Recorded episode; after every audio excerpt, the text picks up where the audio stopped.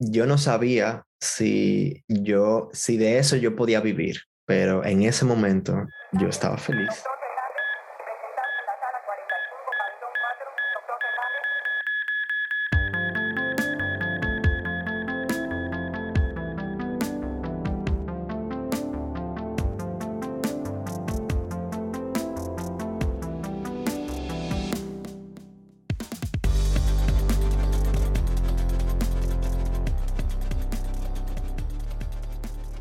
Fueron por esa influencia del exterior y por otras variables que no eran las mías, ¿no? O sea, yo estaba aprendiendo algo que yo quería, estaba en el lugar donde yo quería, estaba haciendo relaciones en el sector que yo quería, pero no lo valoraba porque lo que me, en mi alrededor, lo que me influenciaba y me medía era que, oye, tú no, no te está yendo bien porque tú no estás haciendo dinero, todavía estás dependiendo de tu familia y tú decías como, óyeme, pero bueno, la cuestión fue que luego de ese primer año ya pasé perfecto, eh, aplico mi exequatur y todo, ¿no? Ya, ya soy médico, ¿no?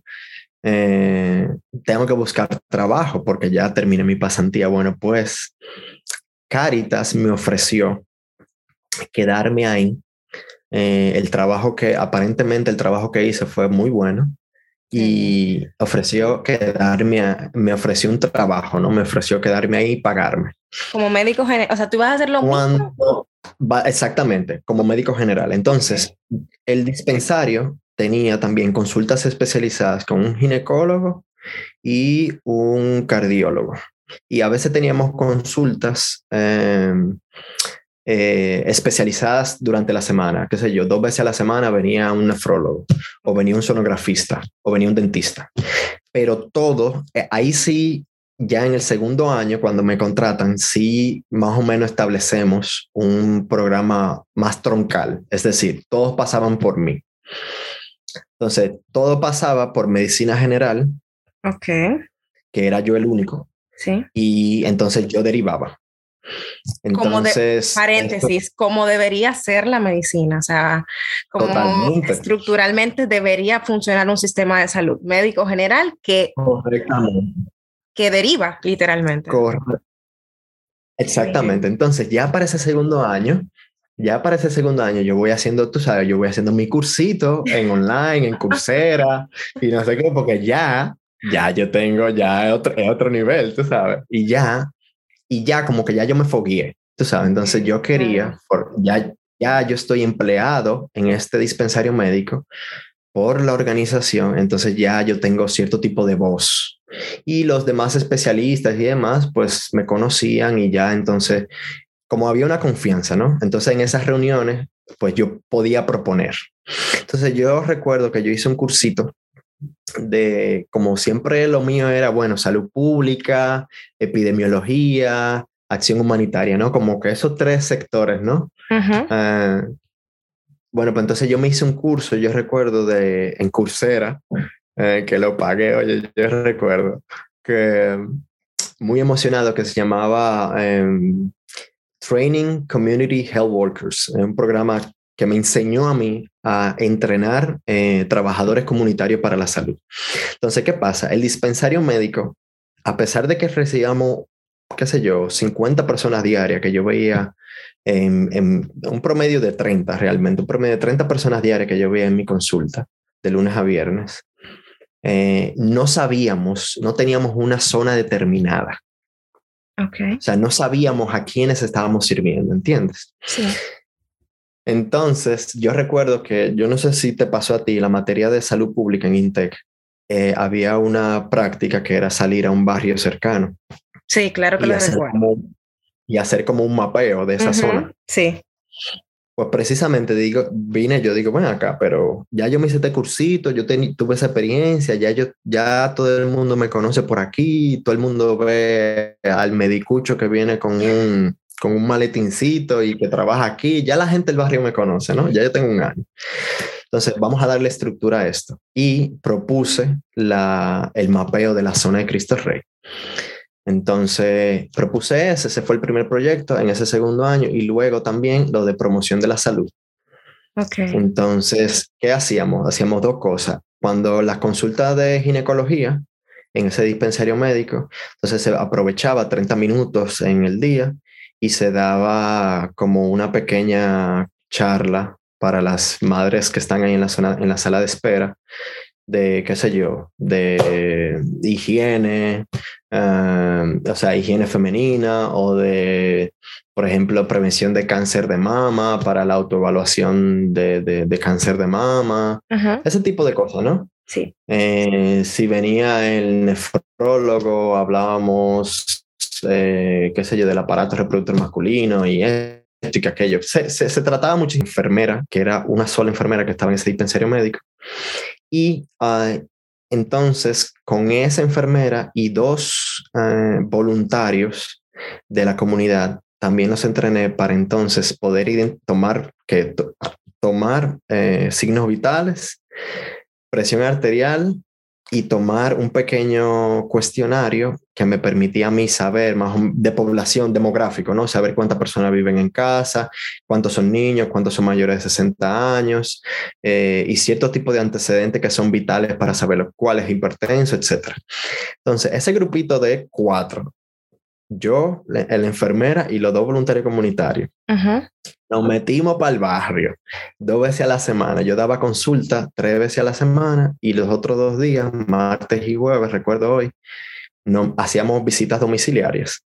Entonces, hacíamos esas visitas y nos permitía, entonces, me, yo me introducía a la comunidad, me conocían, me abrían la puerta, que eso me encantó, eso marcó un antes y un después, porque el hecho de que a mí me abrieran la puerta para yo entrar en la casa y poder ver realmente cómo viven mis pacientes. Esa, esa vaina a mí me encantó y me permitió realmente ayudarlos porque yo tenía pacientes que, qué sé yo, con una, con una eh, solución de continuidad, una cortadura, un pie diabético, que yo lo mandaba a casa y le decía, lávese con agua pero cuando yo iba a la casa y me fijaba en la, el tipo de agua que tenía, entonces era que yo entendía por qué carajo era que me venían siempre infectados. Claro, ajá. Entonces, e, ese segundo año de en Caritas fue fenomenal porque fue de experimentación, de lanzarme. Yo me metí a un barrio donde hubo, hubo, hubo un par de casas que no me permitieron entrar, que yo me estaba friqueado. Yo dije, yo para allá no voy. Eh, y también de ver realidades que son completamente diferentes. Pero te estoy diciendo, oye, tú sabes, Cristo Rey está a cinco cuadras del estadio de pelota, básicamente. Y eso es otra, eso es otra realidad completamente. Y, o sea, yo me transporto un poco porque en mi época de colegio pues también se hacía una labor social y yo no, todavía no era médico en ese caso, pero hacíamos una labor social en la puya de Arroyo Hondo y, y, bueno, ahora mismo yo, yo, también me estoy transportando aquí, o sea, me está encantando esta conversación. Yo sé que dijimos que vamos a durar una hora, pero sí que hacerla en dos partes, la hacemos. eh, pero yo sí, o sea, yo, yo estoy, eh, o sea, te escucho y, y me acuerdo cuando así mismo, o sea, nosotros, en nuestro caso, censábamos las casas, pero eso mismo que tú y yo, eso que tú acabas de decir, como que me abrieran las puertas, para mí yo lo viví sin ser médico y a mí me encantó, pues tú ahora diciéndolo, yo estaba en la casa de mis pacientes, o sea, yo imagino lo integral que se volvió tu carrera en ese momento. Totalmente. Óyeme, y el sentido que cobró. Claro. Ahí fue que yo dije, óyeme, es que yo dije, es que aquí hay algo. Wow. Eh, yo, yo en ese entonces, te estoy hablando de 2016, 2017, um, en ese entonces, mm, yo no sabía si yo, si de eso yo podía vivir pero en ese momento yo estaba feliz, o sea, yo, yo, estaba pleno, pleno. Sí. Y bueno, vuelven como todo en su vida, como todo en la vida, vuelven los, eh, las frustraciones de, ok, y ahora yo quiero un poco más. Ah, un poco más, ok, como que, ok, perfecto, esta experiencia, esta experiencia práctica, ok, después de esto, ¿qué más? Hicimos el mapeo, vimos más o menos que teníamos unas 200 familias eh, eh, y que yo entregué esa información al dispensario. El dispensario hoy en día tiene esa información. Y yo recuerdo haber involucrado a Salud Pública. Salud Pública me dio, lo único que me dieron esos verdugos fue la leyenda de cómo tú... Em, es señalizar que es una casa, ah. que es un apartamento. Eso no lo aprendió, con, eso no lo aprendió en, en, en la universidad, Totalmente, totalmente. Entonces yo decía de entre mí, oh, padre, pero bueno, es, o sea, ya, ya toda esa información está. Y llegó un momento donde yo dije, ok, yo quiero más, yo quiero más de esto, quiero, quiero más. Y recuerdo haber tomado otro cursito muy importante en Coursera. Um, lo tomé de la Universidad de Harvard, que se llamaba eh, Humanitarian Response to Conflicts and Disasters. Esa era respuesta humanitaria a conflictos y desastres. Y fue un curso donde por primera vez yo, eh, un curso básicamente retrospectivo que tomaba la crisis de, Afganistán, Pakistán eh, y otras crisis humanitarias y entonces las estudiaba, ¿no? Y ahí fue donde yo por primera vez me introduje a lo que es la respuesta humanitaria, es decir, ya eh, eso que yo hice en el barrio, de yo saber, de adentrarme en esta realidad y saber cuál era la situación, básicamente eso mismo, pero a nivel internacional y en, y en crisis como tal, o sea, conflictos, eh, terremotos, etc. Entonces, fue por primera vez donde yo me introduje a la, ya a una parte como más formal, más académica, más estructurada de lo que es una respuesta humanitaria.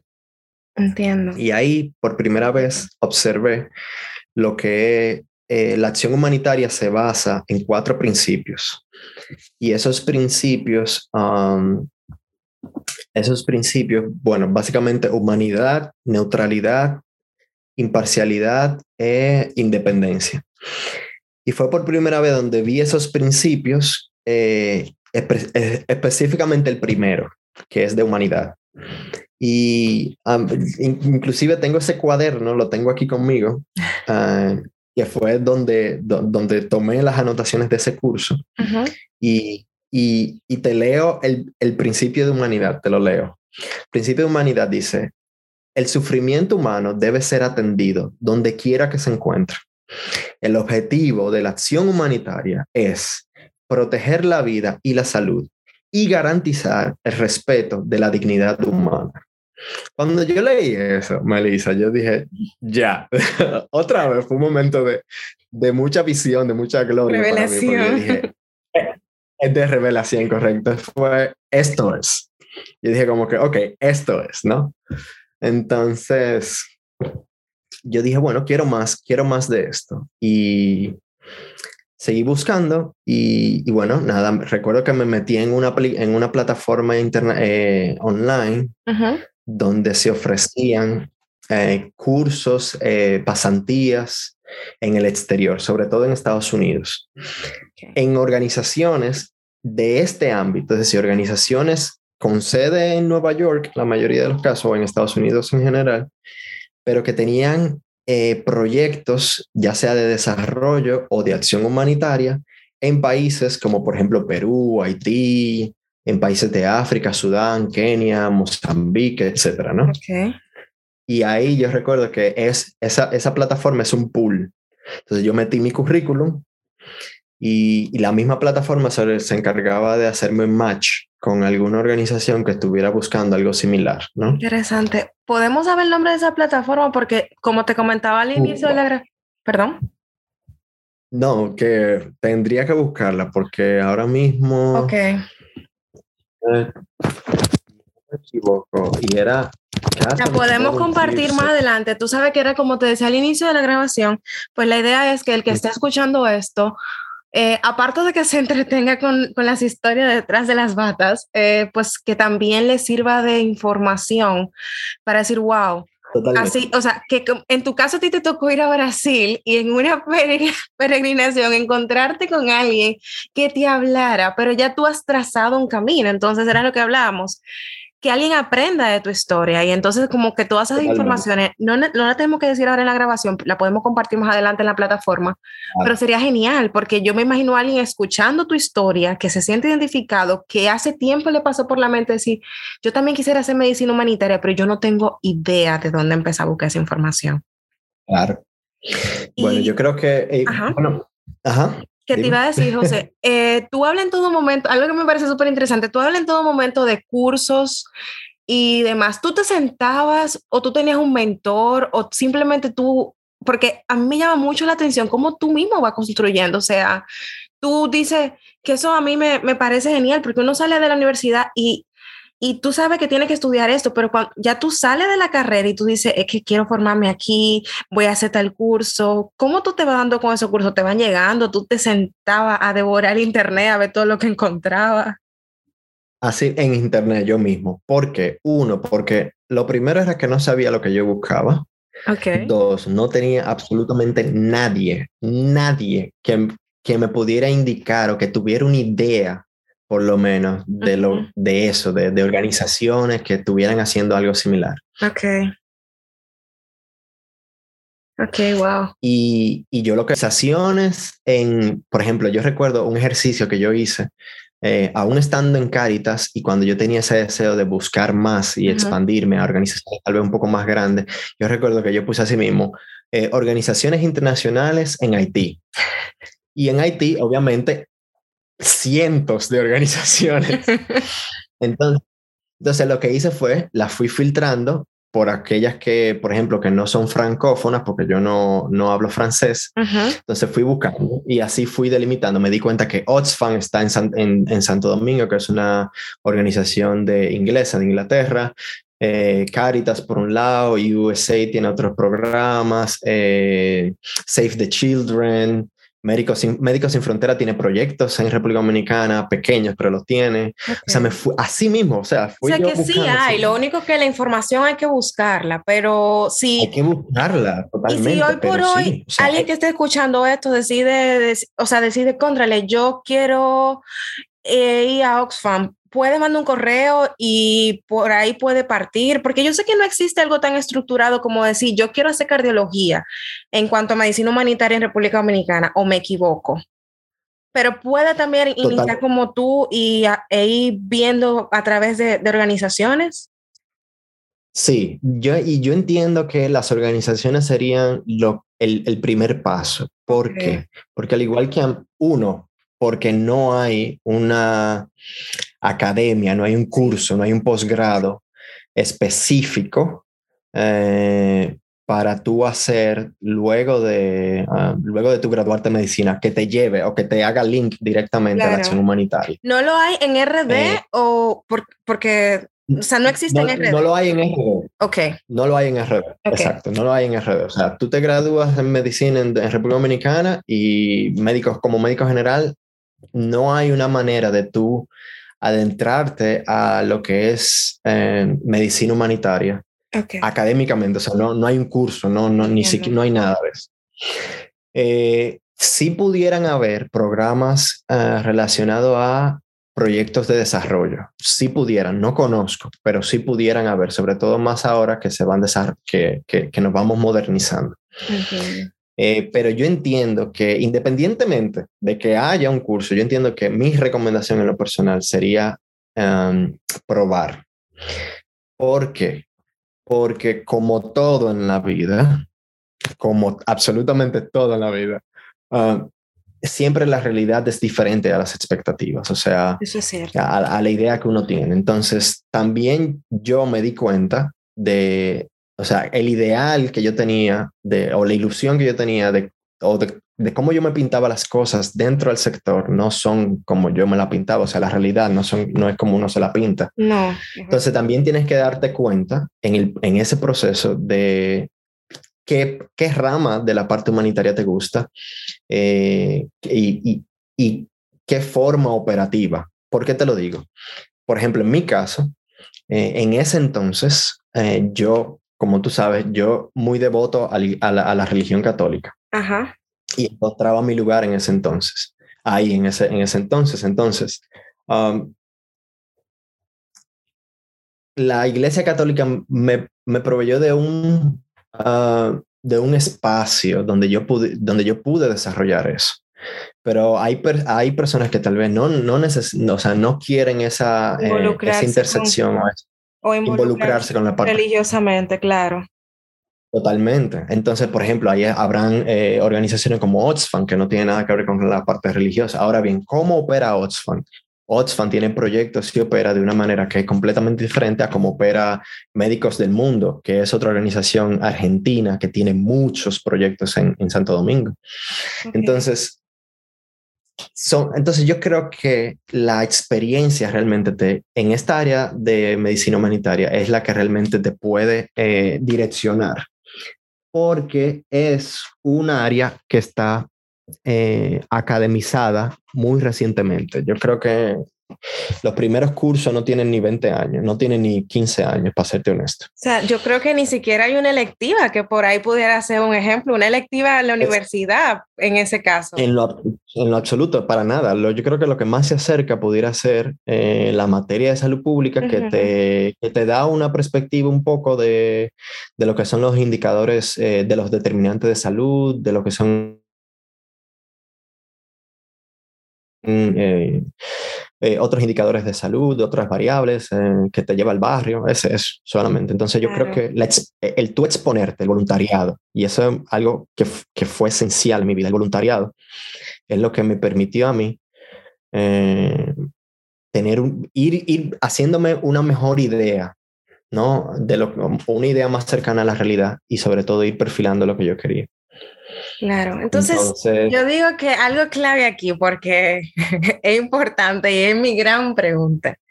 ¿Cómo llega José a Kenia? Era en Kenia, ¿verdad que estabas? Sí, ese fue el primer año. Y bueno. Esa es mi pregunta. ¿Cómo llega un médico dominicano a África? Porque yo ahora mismo, por todo lo que tú me estás diciendo, no es tan simple coger un avión y decir, hey, necesitan ayuda, yo soy doctor. En absoluto. Absoluto. Y, y bueno, ahí, eh, seis meses antes de yo irme a Kenia, luego de Caritas, yo pasé seis meses en, en esa búsqueda interesante, eh, de esa ansiosa mía, pues me busqué una pasantía o un voluntariado, porque no me pagaban absolutamente nada, en Nueva York, en una organización internacional eh, que se llama CMMB, que stands for Catholic Medical Mission Board. Okay. Y, y bueno, CMMB cumplía con todos esos requisitos de, uno, base cristiana, católica, dos, eh, internacional, porque tiene proyectos en, en Haití, en Perú y, en, en, y en, en, tres países de África. Y bueno, eh, los headquarters, la sede está en Nueva York. Entonces yo dije, bueno, ahí fue que la, esta plataforma online matchó mi, hizo match con mi, con mi profile y me mandó para allá. Ahí en CMMB yo me expuse por primera vez al diseño de investigaciones en el terreno, obviamente de la mano de, de la mano de expertos, ¿no? Yo, ahí yo tengo mi mentora, fue la primera vez que yo tuve un mentor. Eh, mi mentora es la doctora, la doctora Claudia Yanten de Colombia.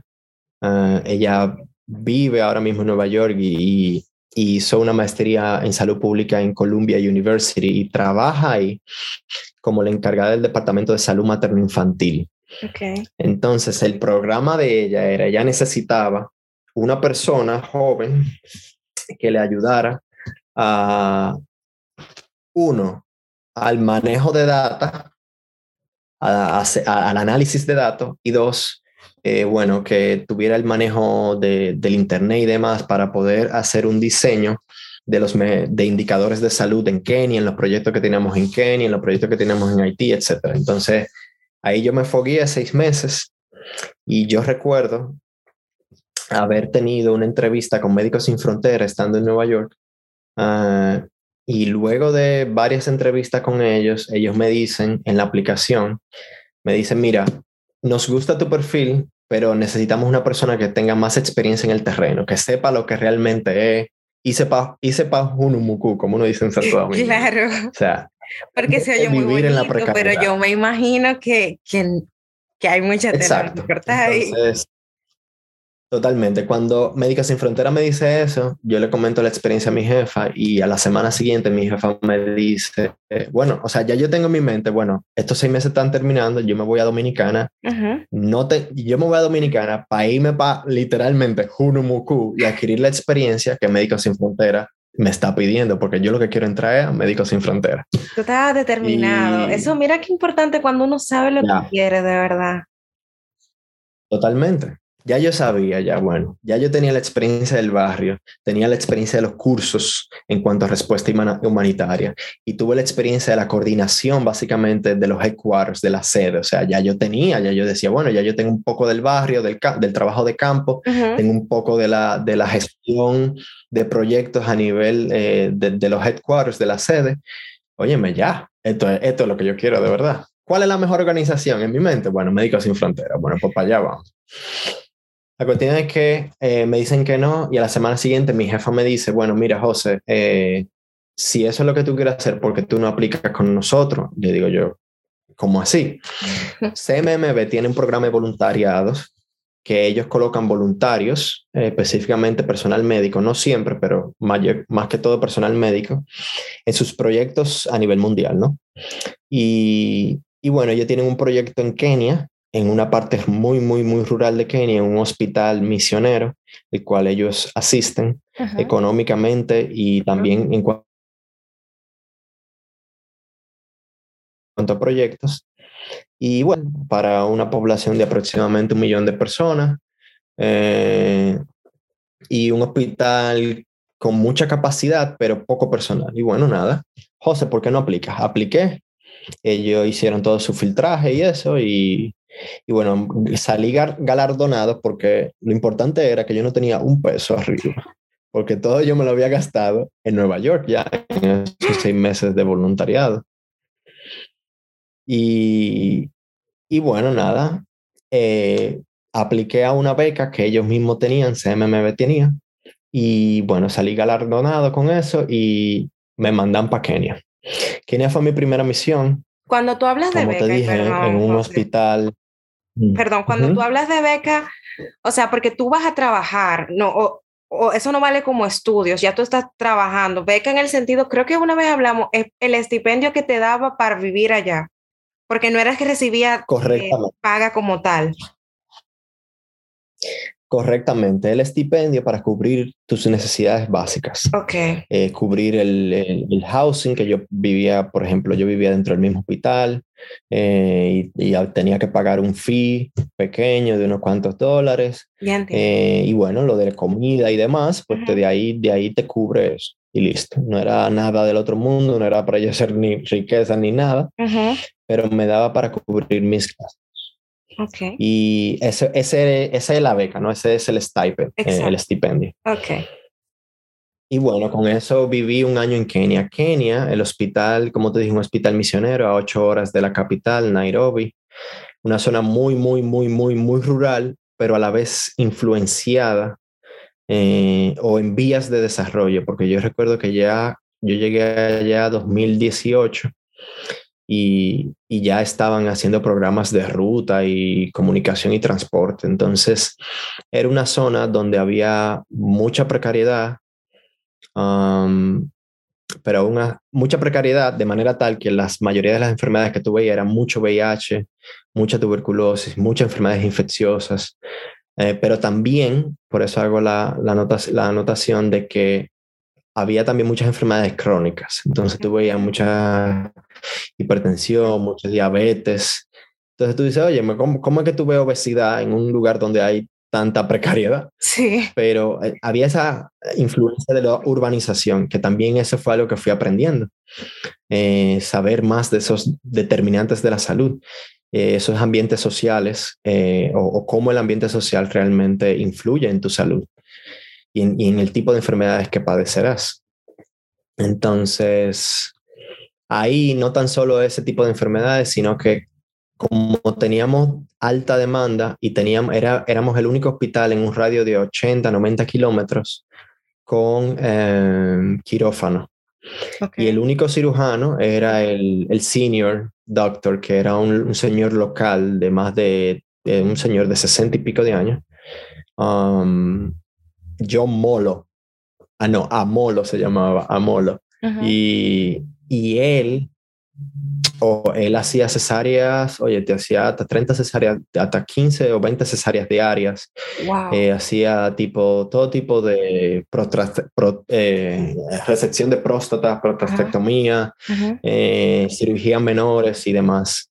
Entonces, yo recuerdo que él me enseñó a hacer cesáreas, sobre todo porque la, alta demanda y yo tenía que hacer turnos de noche para, como no éramos tres médicos, la otra doctora, la doctora Vela, eh, de Burundi. Ella era, venía de Burundi, estaba haciendo una pasantía en ese hospital en ese entonces. Wow. Y éramos los únicos médicos de ahí.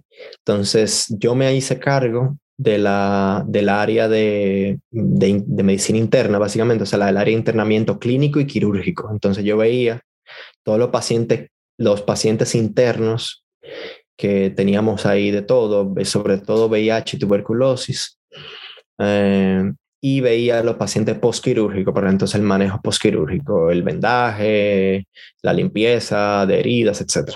Justo eso te iba a preguntar, José, porque viendo cuando entré a hacer mi research, yo veo que tú pones algo como que te tocó hacer necesaria, luego te veo una foto haciendo sonografía, tú me estás contando toda la experiencia acá, uno entra a programas de residencia y se supone que uno va aprendiendo y hay alguien arriba de ti o un residente mayor que te va enseñando y cada año tú tienes como, se te abre una, una puerta para tú hacer algo más. Pero en tu caso, tú, me imagino, aprende hoy y mañana aplica o aprende en cinco minutos y ahora mismo aplica. ¿Cómo te retó mucho esa, esa experiencia eh, o fue un poco más tranquilo o fue literalmente así, eh, aprendes una sonografía porque la que toca, la que viene te toca a ti? Totalmente. Fue eh, aprender sobre la marcha y rápido y oye, con el poco error posible y, y, para serte honesto, la, la, fue emocionante, no quiero decir estresante, pero fue muy, eh, para, para no darle la, mala connotación, porque, oye, yo rebajé muchísimo, o sea, yo perdí peso, perdí cabello, yo, oye, yo, ese año fue de mucho aprendizaje, mira, Jesús Santísimo. Muy retante. Y, obviamente, eh, muy, retante. Entonces, aprender a hacer cesárea ahí por la alta demanda, eh, aprender a, a, hacer sonografías ahí, aprender a poner un tubo de pecho ahí, aprender a hacer pleurostomías ahí.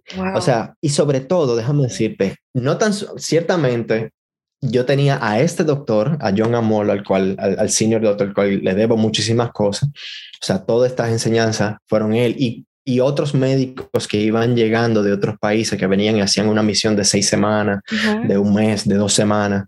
Conocí gente de muchísimos otros países que me enseñaban y que yo aprendía con ellos. Pero déjame decirte una cosa, el paciente, cuando tú tienes el paciente ahí y el paciente no puede respirar y tú sabes que lo que tiene es un neumotórax o tienes un, o tienes un, o sea, una patología que no le está permitiendo eh, que tú dices, oye, que va a colapsar, no va a sobrevivir, se va a descompensar. Esa es la real... Eh, la, la real maestra la real maestra, eso es lo que quiero decir, porque no quiero decir estresante ni nada, pero la real maestra es esa. ¿Por qué? Porque uno, a ti te importa, obviamente. Dos, quieres hacerlo, quieres hacerlo bien porque sabes que es la vida de un paciente, de una persona que está justo ahí al frente de ti, que tú le estás tocando. Y, y tres, óyeme, el conocimiento ahí es que se, se impregna de verdad.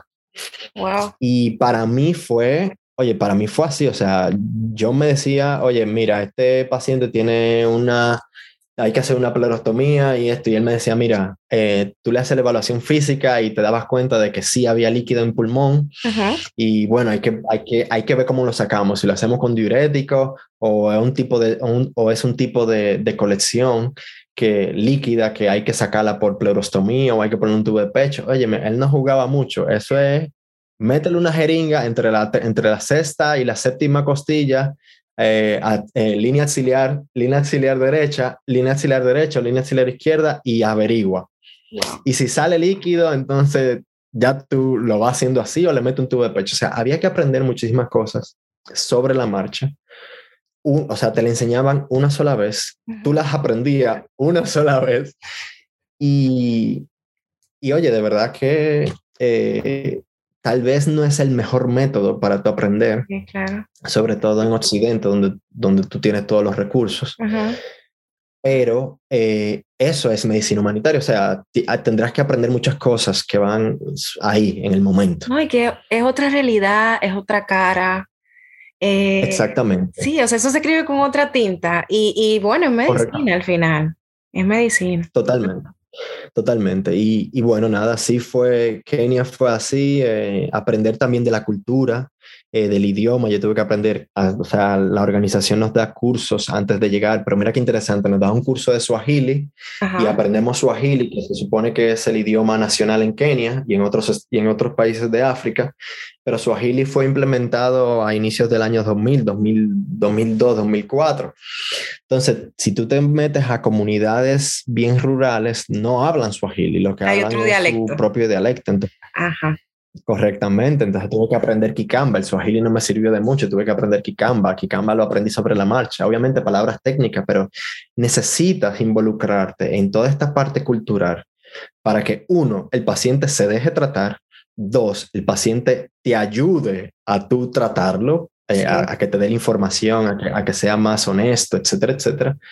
Eh, y, y hay una riqueza ahí que en, que en, en, la universidad no te la enseñan, que, que es imposible. No, claro. Enseñarte. Y, y ya obviamente toda la parte de tú tener la responsabilidad propia de, de, de, tu, de, de, todo lo que tú haces, o sea, ya yo me reportaba a, a este señor, al, al, senior doctor, pero también me reportaba a mí mismo porque a veces el senior doctor no estaba, entonces yo también uno hacer la conciencia de que lo que yo estoy haciendo lo tengo que hacer bien, eh, responsablemente, ¿no? Claro. Aunque nadie me vea. y luego los y luego los otros proyectos que yo me desenvolví, me metí en proyectos de la USAID, que tenía proyectos con VIH, implementación del protocolo nacional de VIH, eh, pues, toda esa parte de, eh, bueno, de salud internacional, ¿no? Wow. Oye, qué locura y que de verdad yo estoy emocionada con la conversación. Es increíble poder, o sea, primero, yo no sé si porque te conozco y escuchar eso de, de ti es como, wow, qué, qué bien primero que, que estás haciendo lo que, que encontraste, lo que te llena en esta carrera, uno. Dos, cómo ver que nada, que tú armaste tu pensum personal. Había un doctor en, que decía, arme su pensum personal. eh, y, y, ver que, que sí es posible, porque por ejemplo, tú decías, mira, o sea, en el momento tú, tú comentas y dices, mira, yo paré la carrera, pero ¿cómo mirar hacia atrás? Y quizás quien esté escuchando esto ahora mismo en la carrera y escuche y diga, mira, quizás no es que yo no doy para esto, es que ahorita necesito un tiempo. Y muchas veces el tiempo, eh, tomarse un tiempo en medicina, lo catalogamos como que me atrasé, me quedé atrás y yo no doy para esto. Y en tu caso, por lo que tú me contabas, yo creo que eso era lo que tú necesitabas. Totalmente. De ahí surgió la semilla claro. para, para todo lo que yo hoy estoy cosechando y, sigo sembrando. Claro que sí. Totalmente. Yo creo que, yo creo que algo que la vida te va enseñando y aplica para todos y todas en todos los contextos es que eh, uno se tiene que dar el, eh, su tiempo, ¿no? o sea, para uno entenderse, para uno leerse, para uno establecer las prioridades. Yo quiero ser como, como mi papá, quiero seguir el mismo camino de mi mamá, quiero seguir el mismo camino de mis hermanos, qué es lo que yo quiero hacer, quién soy yo, qué es lo que me gusta, qué no me gusta. Eh, y tomar, y a partir de ahí, tomar decisiones, porque como me dijo mi mamá, que hoy yo lo entiendo, este es el camino que uno ha elegido. Sí. Entonces yo lo que me tengo que asegurar es de elegir bien. Claro. Y para yo elegir bien, como, con, óyeme, muchas personas ven y eh, llegarán y se irán de tu vida, pero la única persona con la cual tú siempre vas a estar es contigo mismo. Y yo creo que mi prioridad hasta ahora, aunque a veces uno se pierde en el caminar, pero mi prioridad hasta ahora es elegir siempre lo, a Isaías, ¿no? Elegirme a mí, elegir y eh, ser honesto conmigo y a partir de ahí entonces eh, tomar las demás decisiones porque no quisiera yo mirar atrás y, y y lamentarme, ¿no? De haber, de haber, de haber, qué sé yo, uh, tomado el camino que no era por, por, por chulería por haberme influenciado de otra gente, eh, una decisión rápida que tomé. Es así, y ser consciente. Ser consciente de que esta carrera, eh, a veces uno piensa que es un solo camino, pero darse la oportunidad con mente abierta, como tú dices, de que eh, uno puede indagar en, o sea, dar, la medicina es muy rica y, y, no tener miedo cuando uno no, quizás no quiere elegir el camino tradicional no tener miedo de que, ay, que no hay nadie haciendo esto. Mira cómo poco a poco tú fuiste armando tu rompecabezas y lo armaste. Eh, no tener miedo de preguntar, de tocar puertas y, y también de, de, entender que si quizás lo tradicional no te está gustando, no es que no te guste la medicina, es que quizás hay otras cosas que tú puedas tener la oportunidad de, de experimentar. Totalmente, totalmente. Mira, a partir de ahí, um, ya a partir de Kenia fue ya todo más claro. Eh, tomé una segunda misión, me fui a Sudán, a una zona de conflicto. Ah, ya básicamente el único hospital para una población también de un millón de personas, pero completamente diferente, un tipo de persona completamente diferente al de Kenia, personas refugiadas. Era el único hospital en el medio de dos campos refugiados de la ONU en Sudán y, que se llama, una zona que se llama Nuba Mountains, las montañas de Nuba. Y ahí entonces entender ya como, bueno, ya sí, em, esto es lo que me gusta. A pesar de todas las precariedades y todos los retos que uno vive, como en todas las áreas de la vida, eh, aunque te gusten, habrán retos. Y y bueno, todas esas decisiones en el pasado entonces me permitieron llegar a lo que allá, a estar más cómodo conmigo, que ese es el mensaje que, quiere, que quería llegar ahora. Como ya yo estoy tranquilo, ¿sabes? Porque no tan solo lo soñé al inicio de la carrera, eh, no tan solo di mis primeros pasos cuando me fui a Caritas eh, y fui materializando esto, sino que ya lo viví. O sea, ya viví, sé que de esto se puede vivir, sé que hay una carrera académica, sé que hay un campo profesional, sé que hay una estructura laboral y ya no hay a mí quien me diga, pues ni mi papá, que cuando papi hablaba antes, cuando papi hablaba antes, al inicio de la carrera y todo esto, era, trueno lo que se escuchaba. era, era, un trueno, porque yo decía como, oye, Dios mío, pero ya hoy en día es todo lo contrario, o sea, mis padres están tranquilos de que ya Isaías vivió todo lo que iba a vivir, o sea, ya todo eso es sueño que él hablaba, que nosotros no entendíamos, y él lo vivió y él lo materializó. Qué bien. Y, y, lo, que quiero concluir en esta oración es eso, es eso precisamente, ¿no? Como que sí se puede llegar a un punto donde ya tú estás cómodo, estás tranquilo, porque sabes que existe eh, sabes que, que ya, que ya, que, que, que, a partir de aquí es hacia adelante y listo. Wow, qué orgullo escucharte, de verdad. Yo no quiero acabar esto, pero hay que hacerlo porque ni modo. Volveremos a la conversación eterna. Pero yo quisiera que tú termines, ya, tú hiciste una conclusión maravillosa, pero pensando en alguien que, que nos esté escuchando y diga, wow, ¿dónde así corto? Si hay un estudiante fuera que nos está escuchando y quiere empezar su camino en medicina humanitaria, ¿qué tres pasos tú le dirías eh, que, que, siga o que emprenda? Porque yo espero que tú en un futuro puedas ser referente para muchos estudiantes de República Dominicana, para muchos profesionales, porque también sucede que sé de personas que hacen sus especialidades, después sienten la o, quieren eh, hacer un año de medicina humanitaria y qué sé yo, que tú sirvas como de punto de partida. No sé si está en tus planes, y yo te estoy metiendo al medio, pero en caso de que ahora mismo, porque tú te sigues formando, y quizás tú no tengas una plataforma donde ahora puedas asesorar, pues ¿dónde puede ir esa persona? O si puede ir donde ti también. Claro, bien, yo creo que si tienes el, a ver, ¿qué yo me diría a mí mismo en aquel entonces? No, esa, es la pregunta. 10 años atrás. Exactamente. yo creo que uno, si consigues a alguien que te pueda asesorar, que esté metido en el área, no, no que esté anexo o a un lado o algo similar, no, no, no.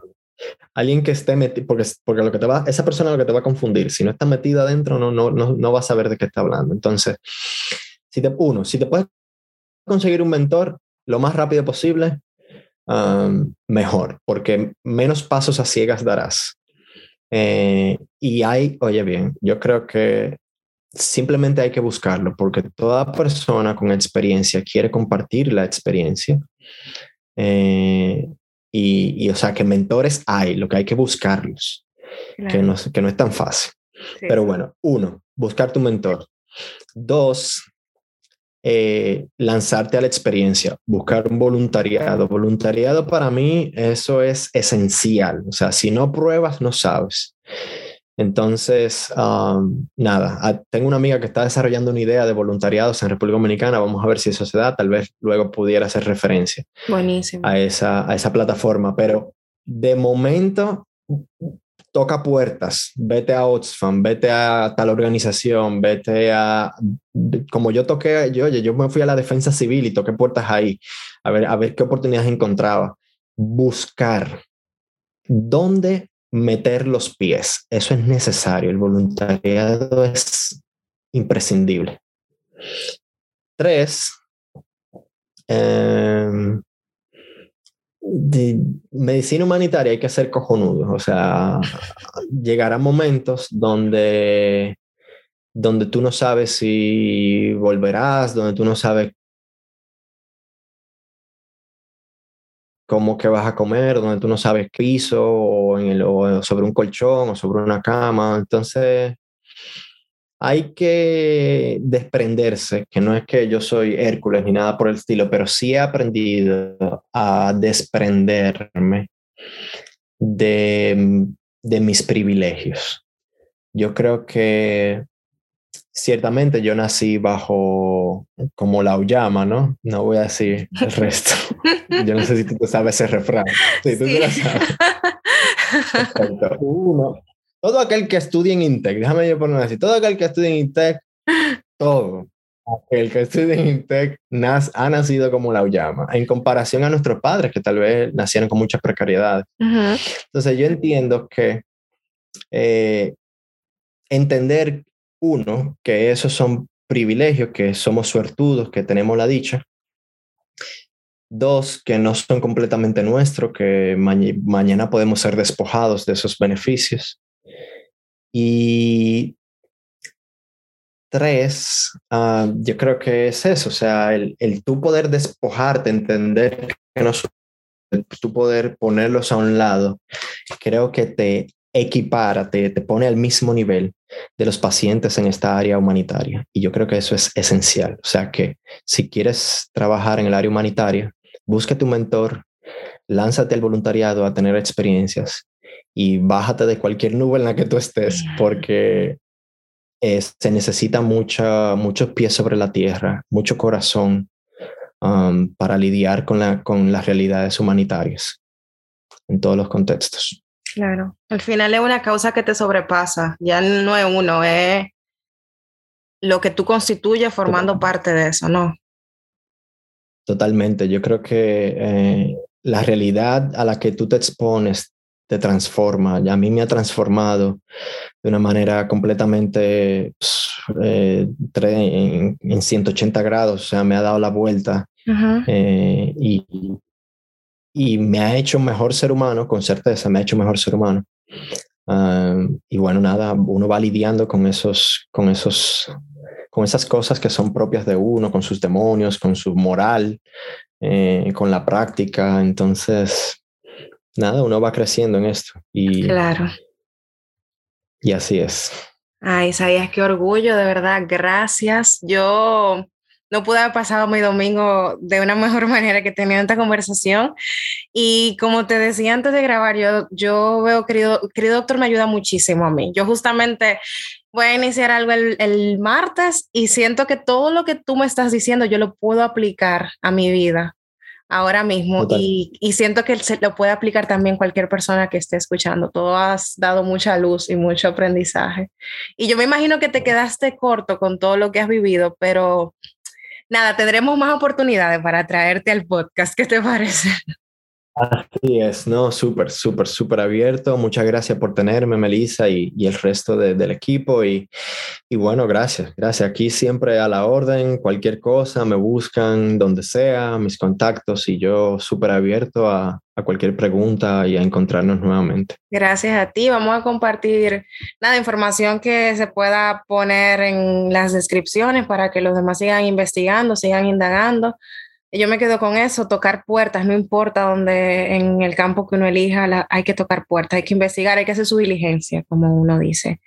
Y a ti te, sí, y te deseo, yo sé que tú estás iniciando también algo nuevo, eh, te deseo la mayor de los éxitos, el mayor de los éxitos, de verdad, eh, eres ejemplo y, y espero que sí, que sigas así, siendo ejemplo para los demás. Muchísimas gracias, Meli, y, nada, hasta la próxima será. Hasta la próxima.